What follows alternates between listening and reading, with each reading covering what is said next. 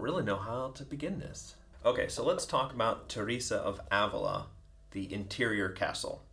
Kind of a kingdom word. The idea is behind this book, that is, that your soul, your life, is kind of like a big, big house that has lots of different rooms in it. And just because you're in the house doesn't mean that you really have access to all the rooms or that the rooms are furnished in the best ways, that they um, don't have things in them that you're entirely happy with or that God would be entirely happy with. And yet, for most people who would read a book like this, they do have connection with God. So, in Dallas Willard's language, the kingdom of God is at hand for them. They have a, a found a connection to God. And yet, not everything is all right. And so, what Teresa is going to do is she's going to say, So, here's how we can take that kingdom of God, that connection with God, and move it into other parts of your life, into other parts of your soul, and therefore making your whole house, your whole castle, a place where God and his kingdom can dwell.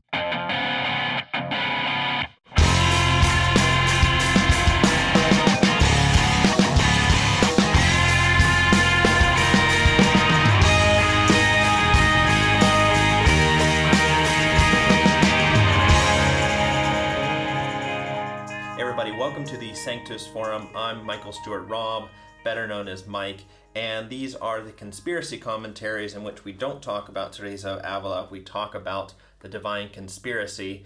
And if you do want to talk about Teresa of Avila, there are a few uh, videos on Teresa's interior castle on the Sanctus Forum. You can find those. It was done with Laura Helsten, who's a Finnish woman and has a great knowledge of medieval writers like Teresa. This is kind of a difficult section to work with here in the Divine Conspiracy. We are in chapter one, um, towards the end of the last chapter, in a section called But Other Kingdoms Remain. And I haven't really figured out how to best, uh, yeah, share what's happening in this section. I think the premise is rather simple. Dallas thinks that we're going to be confused by his teaching about the kingdom being at hand, or by Jesus' teaching of the kingdom being at hand, because we kind of look around and think, yeah, but things aren't all that great. If his kingdom was at hand, wouldn't there be kind of this, you know, special place where you could go and things would be good?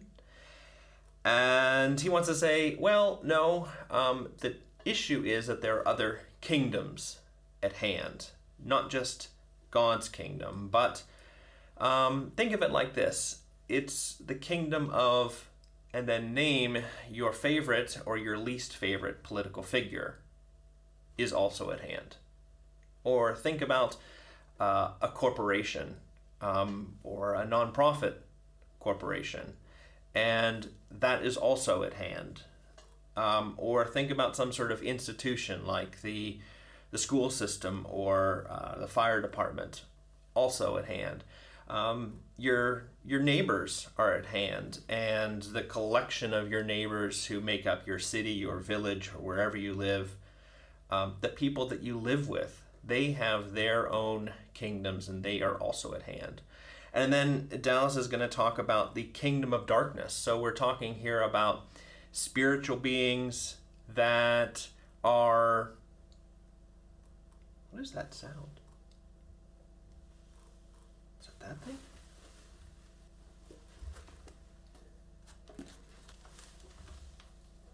Is that light?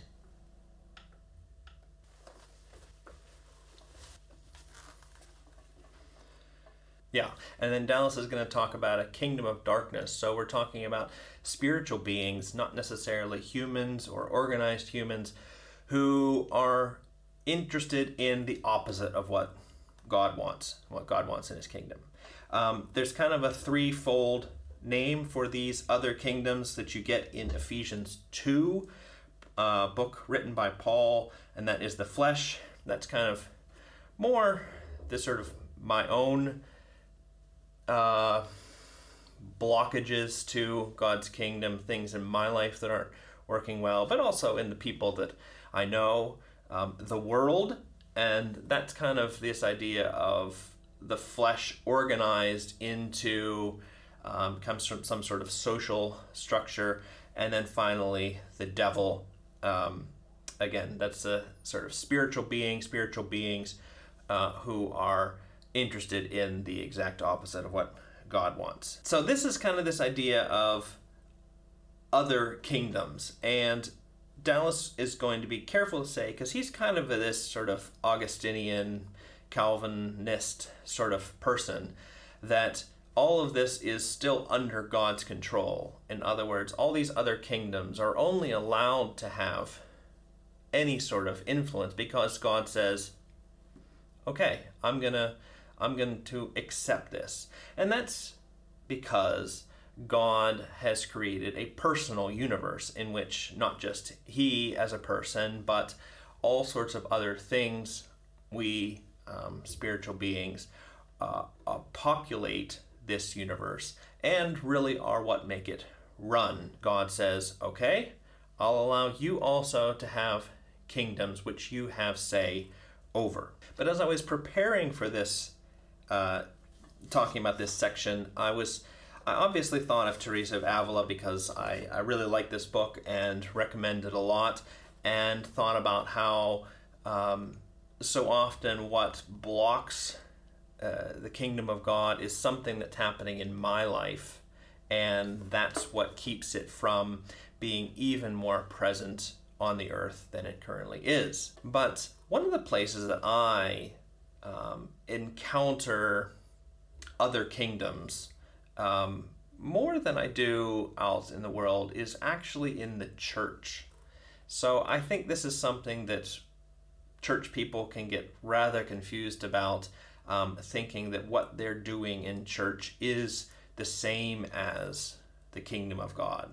And that therefore, when their church grows, when it has more power, when it has more money, more influence, when there are lots of people coming, that that is a kind of growth in the kingdom of God.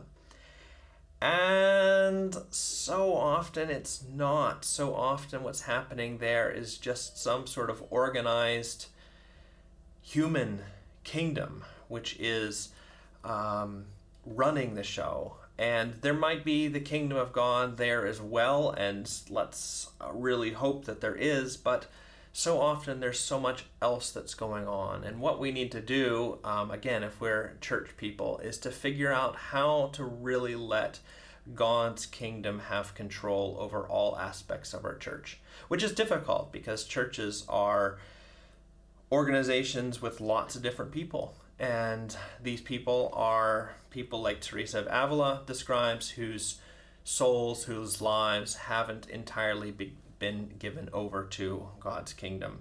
And that inevitably causes problems.